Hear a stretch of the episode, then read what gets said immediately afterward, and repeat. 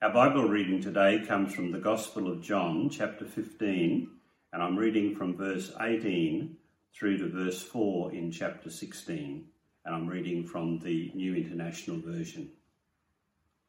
If the world hates you, keep in mind that it hated me first. If you belong to the world, it would love you as its own.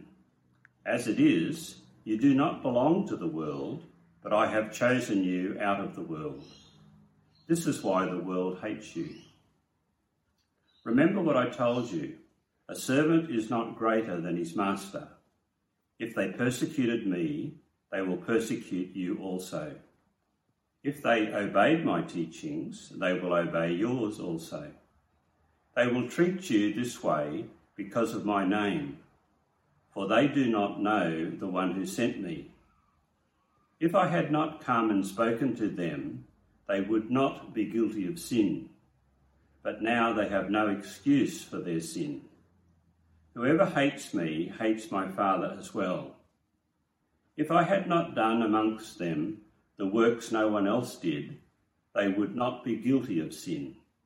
As it is, they have seen and yet have hated both me and my Father.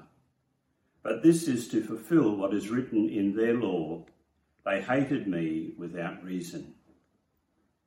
When the advocate comes, whom I will send to you from the Father, the Spirit of truth who goes out from the Father, he will testify about me. And you also must testify, for you have been with me from the beginning. All this I have told you so that you will not fall away. They will put you out of the synagogue. In fact, the time is coming when anyone who kills you will think they are offering a service to God. They will do such things because they have not known the Father or me. I have told you this so that one, when their time comes, you will remember that I warned you about them. This is the word of God. Hey everyone, my name is Adam, and it's great to have you join us today. We are in week seven of our series called Untroubled Hearts. We've been looking at Jesus' final words to his disciples. It's his final moments with his closest followers, and so he's telling them and us what really matters to him. Now, you might remember two weeks ago, we looked at our relationship to Jesus. We saw that He is the vine, we are the branches. We are to abide in Him. Last week, we looked at our relationship to one another. We are to love one another. This week, Jesus turns to talk about our relationship to the world. And I'm sure you noticed in the reading that there's some pretty strong language in here. So, what is Jesus trying to tell us? Well, let me set it up this way, and I want to talk to the kids for a moment. Now, kids, I'm sure that you've been going for lots of walks lately walks around your neighborhood, walks around your estate. When I drive home from work in the evening, I see people everywhere taking a walk through my estate. And I bet that your parents have said something to you, either before you go for your walk or during your walk. I bet they've said something along the lines of, Don't walk on the road. Stay on the footpath. Now, why do they say that to you? Is it because they're being mean, that they don't want you to have any fun? No, it's because the roads are dangerous. They love you and they want to protect you. So they warn you about walking on the road. Now, we do this all the time. We warn those we love about potential danger. Not because we're being mean or harsh, but because we're being loving. We care for these people and we want to protect them. Well, this is kind of what Jesus is doing in this passage. He is warning us about the danger we will face in the world. Not because he's being mean or harsh, but because he's being loving. He wants to prepare us.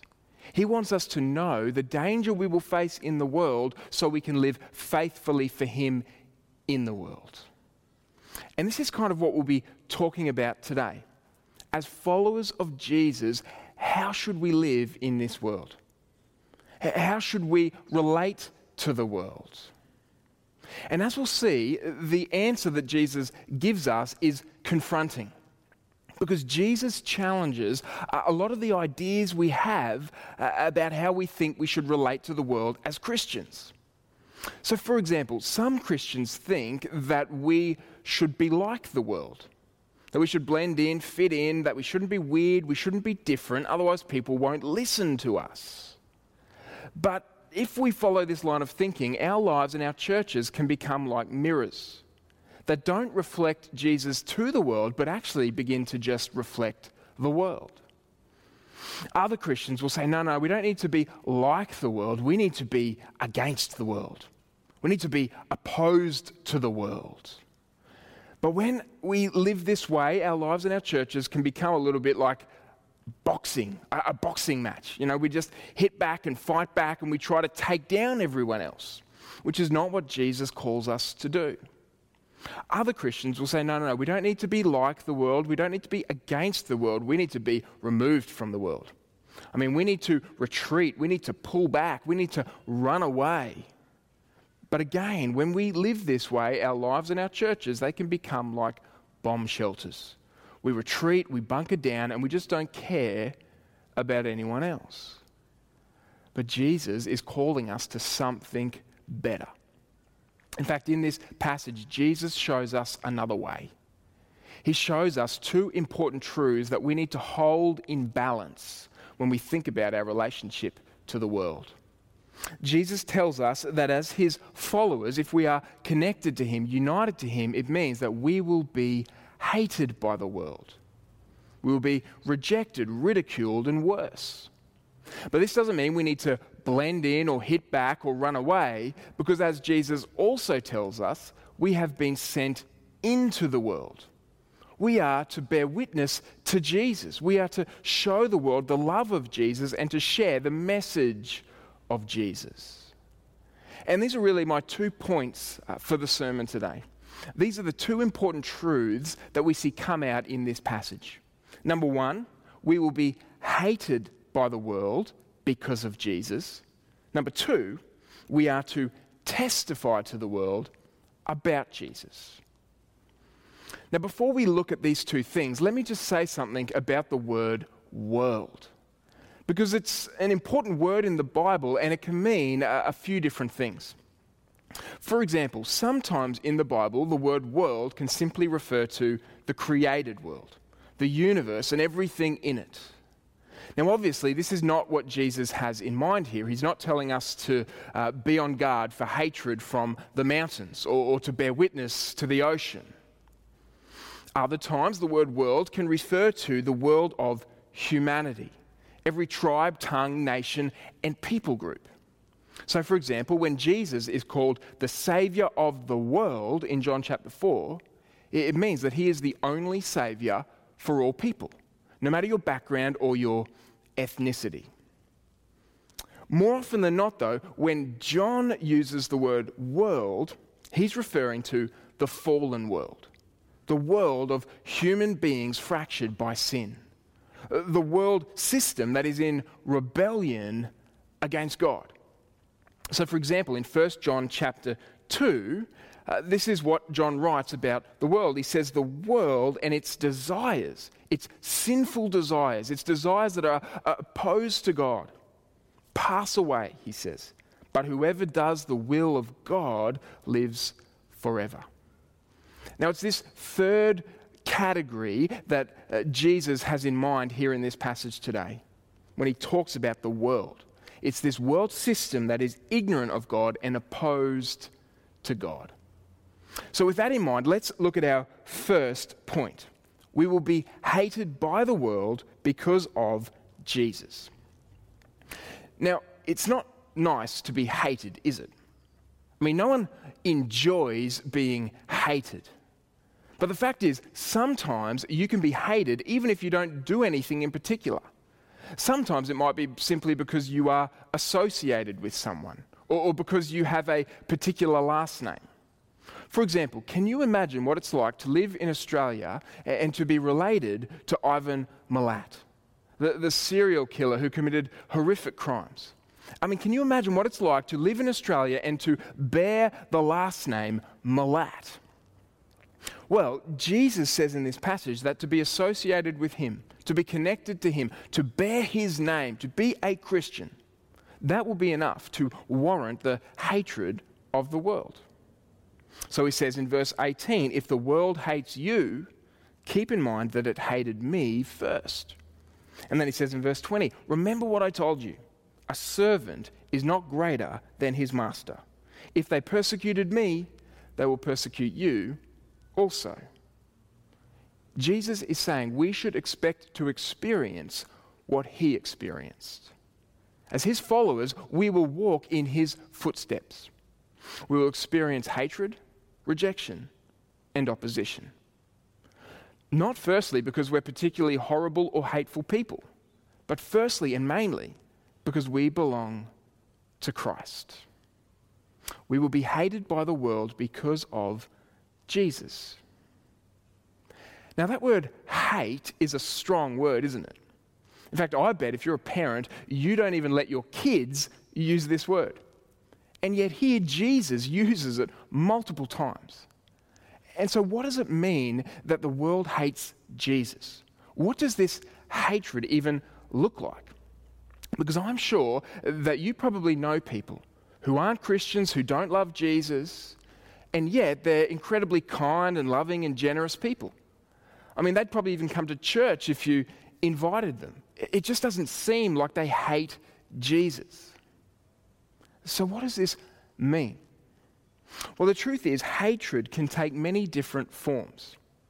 Hatred doesn't always look violent or antagonistic. Now, it might look that way. It might look like Richard Dawkins.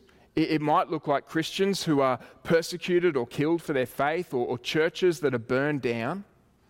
But the fact is, hatred might simply look like God avoidance. It might mean that you live in God's world and you receive God's gifts, but you basically ignore God. You live as if He doesn't exist. For example, think about it this way. Imagine when I get home uh, later tonight and I walk through the door and uh, my wife, Molly, greets me and asks me about my day. Imagine I walk straight past her, I ignore her, I go and I sit down on the couch and I pull out my phone and I start to scroll through my photos and delete any photos that she's in. And then get up and take down the photo frames off the wall and I pull out the photos and I begin to cut her out of the photos. Now, I haven't really said or done anything to her, but what I've done is incredibly hateful, probably more hateful than using harsh words because I've essentially ignored her, cut her out, pretended she doesn't exist. And yet, this is what we have done with God. We've tried to ignore him, tried to cut him out of our lives. It's not just that we don't know God, it's that we don't want to know God. I mean, this is hatred of God. Jesus says this in verse 21.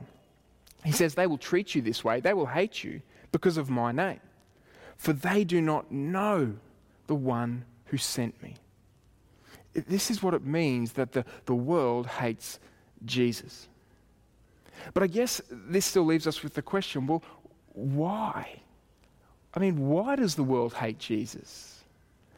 I get, you might think, why Ivan, uh, or the name Milat provokes hatred. I mean, Ivan Milat did horrific things, but why Jesus?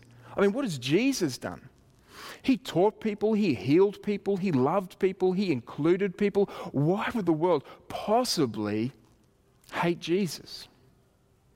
Now, the short answer is in verse 22, and the answer is that Jesus exposes our sin. Look at what he says there. He says, If I had not come and spoken to them, they would not be guilty of sin. But now, now that I've come, they have no excuse for their sin. The world hates Jesus because Jesus exposes our sin. He uh, convicts us of our guilt. Now, Jesus is not saying that the world was sinless or not guilty before he came. Now, the Bible is clear that the world was sinful before Jesus came. But now that Jesus has come, he has fully exposed our sin and our guilt. Uh, this is why John, uh, in other parts of his gospel, he describes Jesus as the light of the world. Now, light can be both comforting and convicting. It can be comforting because it enables you to see. If it's dark, it enables you to walk without stumbling. But it can also be confronting because it exposes us. I mean, if we're doing things in the dark that we don't want other people to know that we're doing, if a light is turned on, we will recoil from that light. And this is the world's reaction to Jesus. We have recoiled from his light. Because in his light, we see ourselves as we really are. And it's not pretty. This is the way it's put in John chapter 3, for example, verse 19. Light has come into the world, but people loved darkness instead of light because their deeds were evil. I mean, Jesus is so pure, so lovely, so beautiful that to step into the radiance of his light is to see our dirt, our guilt, and our shame. But the good news is that Jesus, the light of the world, has not come just to expose us, just to help us see ourselves as we really are, but also to lead us home, to help us to see God and to help us to know God. I mean, this is why when you are confronted with the light of Jesus, you really have two options. You can either run from Jesus in loathing, or you can turn to Jesus for cleansing. You can either reject what Jesus reveals about you, or you can receive what Jesus offers to you. And this is why to become a Christian, it does not mean uh, that you resolve to be good. It means you recognize that you are not good and you turn to Jesus for cleansing. And when you turn to Jesus for cleansing, when you step into his light, a fundamental change happens in your life. You, you, no longer belong to the world that is opposed to God. No, you become a child of God. You become part of the kingdom of God. You belong to Jesus. In other words, another Bible passage puts it this way You are not of the world, you are in the world, sorry, but you are not of the world. Now, of course, this means that you will set yourself up in opposition to the world because you align yourself with the one who is the object of the world's hate. And this means that you will be hated in the same way as Jesus is. This is what he says, verse 19. If you belonged to the world, it would love you as its own. As it is, you do not belong to the world, but I have chosen you out of the world. That is why the world hates you. See, the world not only hates Christ, it also hates those who are attached to Christ. Because in many ways, Jesus continues to expose the guilt of this world through his people. His people who walk in his ways, who speak his words, who show his love, who share his gospel. Now, I'm not saying, and nor is the Bible saying, that Christians are to sit in judgment over others that Christians are intrinsically better than others. I mean, the Apostle Paul says in 1 Corinthians 5, he says, What business is it of mine to judge those outside the church? No, Christians are not to be the sin police, ready to tell everyone everything that they're doing wrong. But rather, as we live our ordinary, everyday lives, as we seek to obey Jesus in every sphere of our lives, as we seek to stand firm on the truth of Jesus, we will stand out from this world. We won't just fit in, blend in, or conform, but we will stand out and it will cause offense, irritation, and misunderstanding. Now, it might just look like disbelief that you wouldn't watch a, a popular TV show or movie. It might be ridicule because you don't go to a particular bucks party or hens party. It might be rejection because you refuse to partake in certain activities.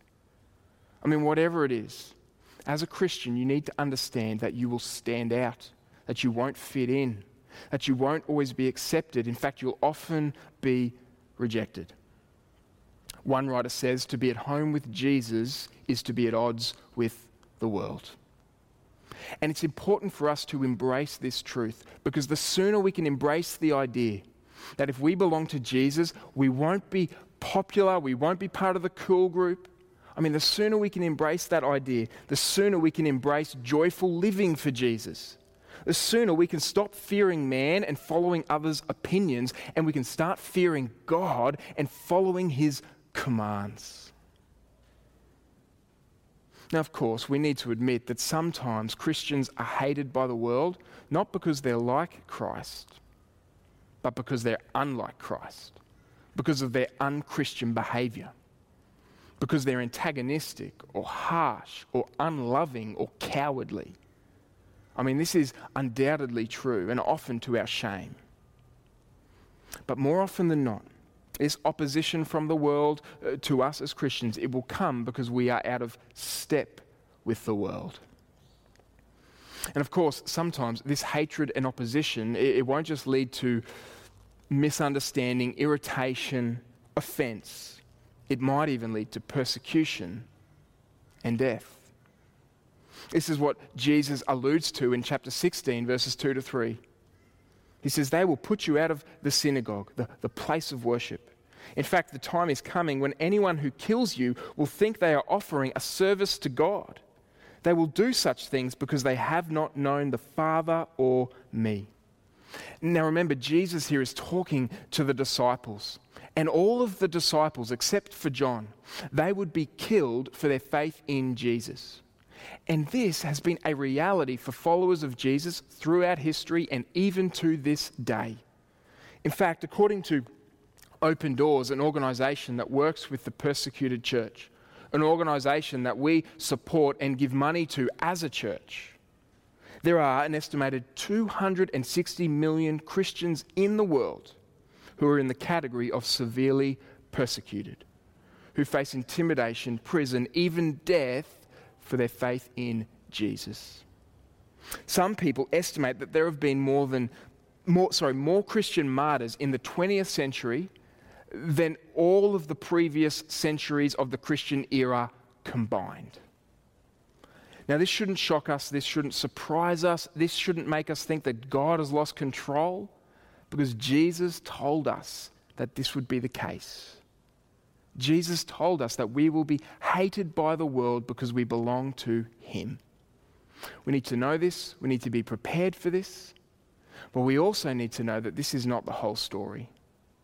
This is only half the story. I mean, if this was the whole story, we might be tempted to just kind of blend in, to start to fight back or to run away. But no, Jesus has something better for us. And this leads us to our second point, and that is we are to testify to the world about Jesus. See, as Jesus' followers, we not only will be hated by the world, but we also have a message for the world. And this is why we cannot blend in, we cannot fight back, we cannot run away. Because we have been left in this world to bear witness to Jesus. Now, Jesus' mission in this world was to seek and save the lost, to bring us to God. And this is why, in just a matter of hours after this conversation with his disciples, Jesus would be hanging on the cross. Why? He's dying for a world that hates him. He's dying for rebels like us. He's giving his life for our sins so that we, who were once haters of God, might become children of God. And Jesus then rose from death returned to the Father and poured out his Spirit so that this mission might continue in the world. That's what he says in verse 26 of chapter 15. He says, When the advocate, that's the Holy Spirit, when the advocate comes, whom I will send to you from the Father, the Spirit of truth who goes out from the Father, he will testify about me. Now, we'll talk more about the ministry of the Holy Spirit next week, but notice what the Spirit does. Jesus says, He will testify about me. The Holy Spirit points us to Jesus. The Holy Spirit bears witness to Jesus. And this is why the Spirit has come, not to start a new mission, but to continue Jesus' mission, to seek and save the lost, to bring people to God. And the Spirit has been poured out to help us as we participate in this mission, as we too bear witness and testify to Jesus. That's what Jesus says in verse 27. He says to the disciples, And you also must testify, for you have been with me from the beginning. Now, the disciples that Jesus is speaking to, they have been with him from the beginning, and they will play a special role in bearing witness to Jesus. They will be integral in the spread of the gospel. They will be leaders in the early church. Some of them will even write the words of Scripture. But the fact is, you and I are called to the same mission. We have the same purpose. We belong to the same Jesus, and we have been filled with the same Spirit. Now, we don't write or add to the words of Scripture, but we bear witness to Jesus through the words of Scripture. I mean, when you receive Jesus, you receive a purpose, a calling. You are to tell the world what God has done in Jesus. And you are to show the world the love of God in Jesus. I mean, what a grand and glorious purpose. In fact, this purpose is so grand and it's so glorious, even if you're called to give your life for it, that cost would not be too great. Now, how can I say this? It's because of what Jesus says in verse 1 of chapter 16. He says, All this I have told you, so that you will not fall away. I mean, Jesus does not say, All this I have told you so that you will run away and hide, so that you will build a bunker and buy some weapons, so that you will avoid suffering and avoid death. Now he says, All this I have told you so that you will not fall away. See, the ultimate danger for the Christian is not death. The ultimate danger for the Christian is desertion. It's not being killed for Jesus, it's walking away from Jesus. Have you ever heard the story of Jim Elliot? Jim, his wife Elizabeth, their 10 month old daughter, and a group of others were missionaries in Ecuador. On January the 8th, 1956, Jim and four others w- were waiting at the river to see if the Indians to whom they were ministering would come and allow them to cross. Now, according to Elizabeth, who wasn't with the group, the last message they received at headquarters was that the group had sung a hymn and then crossed over the river. Now, that afternoon, all members of that group were killed, stabbed to death, speared to death. And John Piper comments on this story and he says, And God protected them. He protected them from unbelief from cowardice, from fear. There was victory on that afternoon. And it's reverberated for the last 50 years and it will continue on into eternity. Friends, there is a greater danger we face than death. On the Open Doors website, there is a, a blurb that I think beautifully summarizes what Jesus is saying in these verses. It says, All over the world, persecution against Christians is rising both in frequency and intensity. Though it differs in nature, the common thread is that persecution exists where the gospel is being shared. For that very reason, listen to this Open Doors doesn't exist to stop persecution, but to help the local church continue to follow Jesus no matter the cost. And that's what you and I have been called to as well to follow Jesus no matter the cost because he is better. Now, I know that this all sounds a little bit daunting, but we need to remember that we're not alone. The Father has set his love on us before the foundation of the world. Jesus has chosen us out of the world, and the Spirit is with us as we go th- through the world. I mean, we have nothing to fear. If God is for us, who could be against us?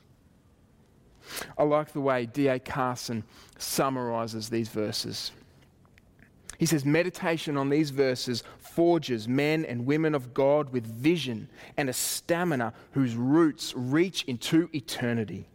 It calls forth a William Tyndale who, while constantly fleeing his persecutors, worked at the translation of the Bible into English. Through betrayal, disappointment, and fear, he struggled on until he was captured and burnt at the stake. His dying cry revealed his eternal perspective Lord, open the King of England's eyes. In a similar vein, William Borden prepared for missionary service in the Muslim world. Born to wealth, he poured his money and his example into missions. After the best of training at Yale University and Princeton Seminary, he arrived in Egypt to work with Samuel Zwemer. Almost immediately, he contracted a terminal case of cerebral meningitis. His dying testimony did not falter no reserve, no retreat, no regrets. C.T. Studd, born to privilege, gifted athletically, and trained at Eton and Cambridge, turned his back on wealth and served Christ for decades against unimaginable odds, first in China and then in Africa. He penned the words Some want to live within the sound of church or chapel bell. I want to build a rescue shop within a yard of hell. Now, as individuals and as a church, we are not here to build a club for the comfortable. We are not here to shelter ourselves from suffering.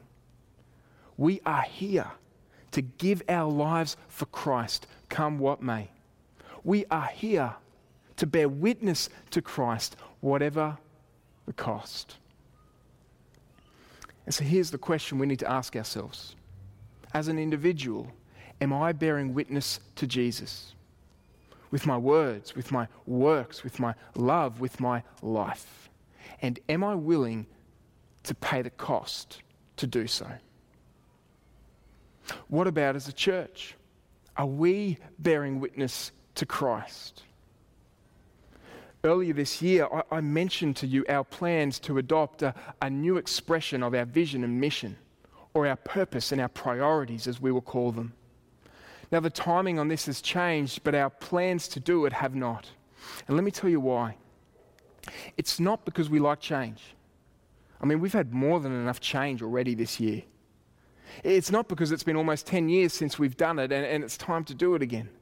No, we want to take hold of a new purpose statement for our church because we have been sent on a mission by Jesus we have a historic opportunity to bear witness to Jesus in our day and in our community.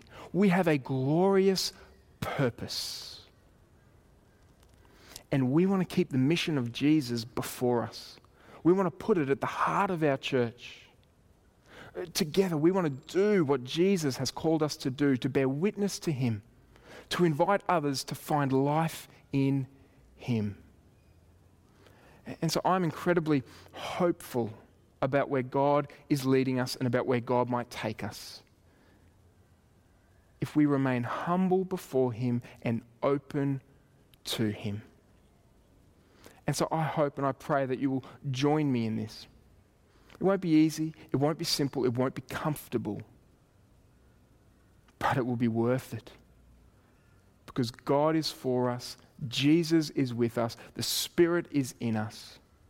We will be hated by the world, but we are to bear witness to Jesus in the world. And let's do it together. Let me pray. Heavenly Father, thank you that you have given us the gift of your Son, the most precious gift in the world and thank you for his finished work on the cross so that we might know you and become part of your family. And thank you that you have not left us alone, but you have poured out your spirit to lead and guide and empower us. Lord, help us to look at what is before us, to count the cost, and to move forward anyway. Because you are worth so much more than anything else in this world. Lord, give us the privilege to pour our lives out for the sake of your kingdom and your glory. And we pray this in Jesus' name. Amen. Church, let me offer these words as a benediction, as a blessing over you from Psalm 121. The Lord will keep you from all harm. He will watch over your life. The Lord will watch over your coming and your going, both now and forevermore. Amen.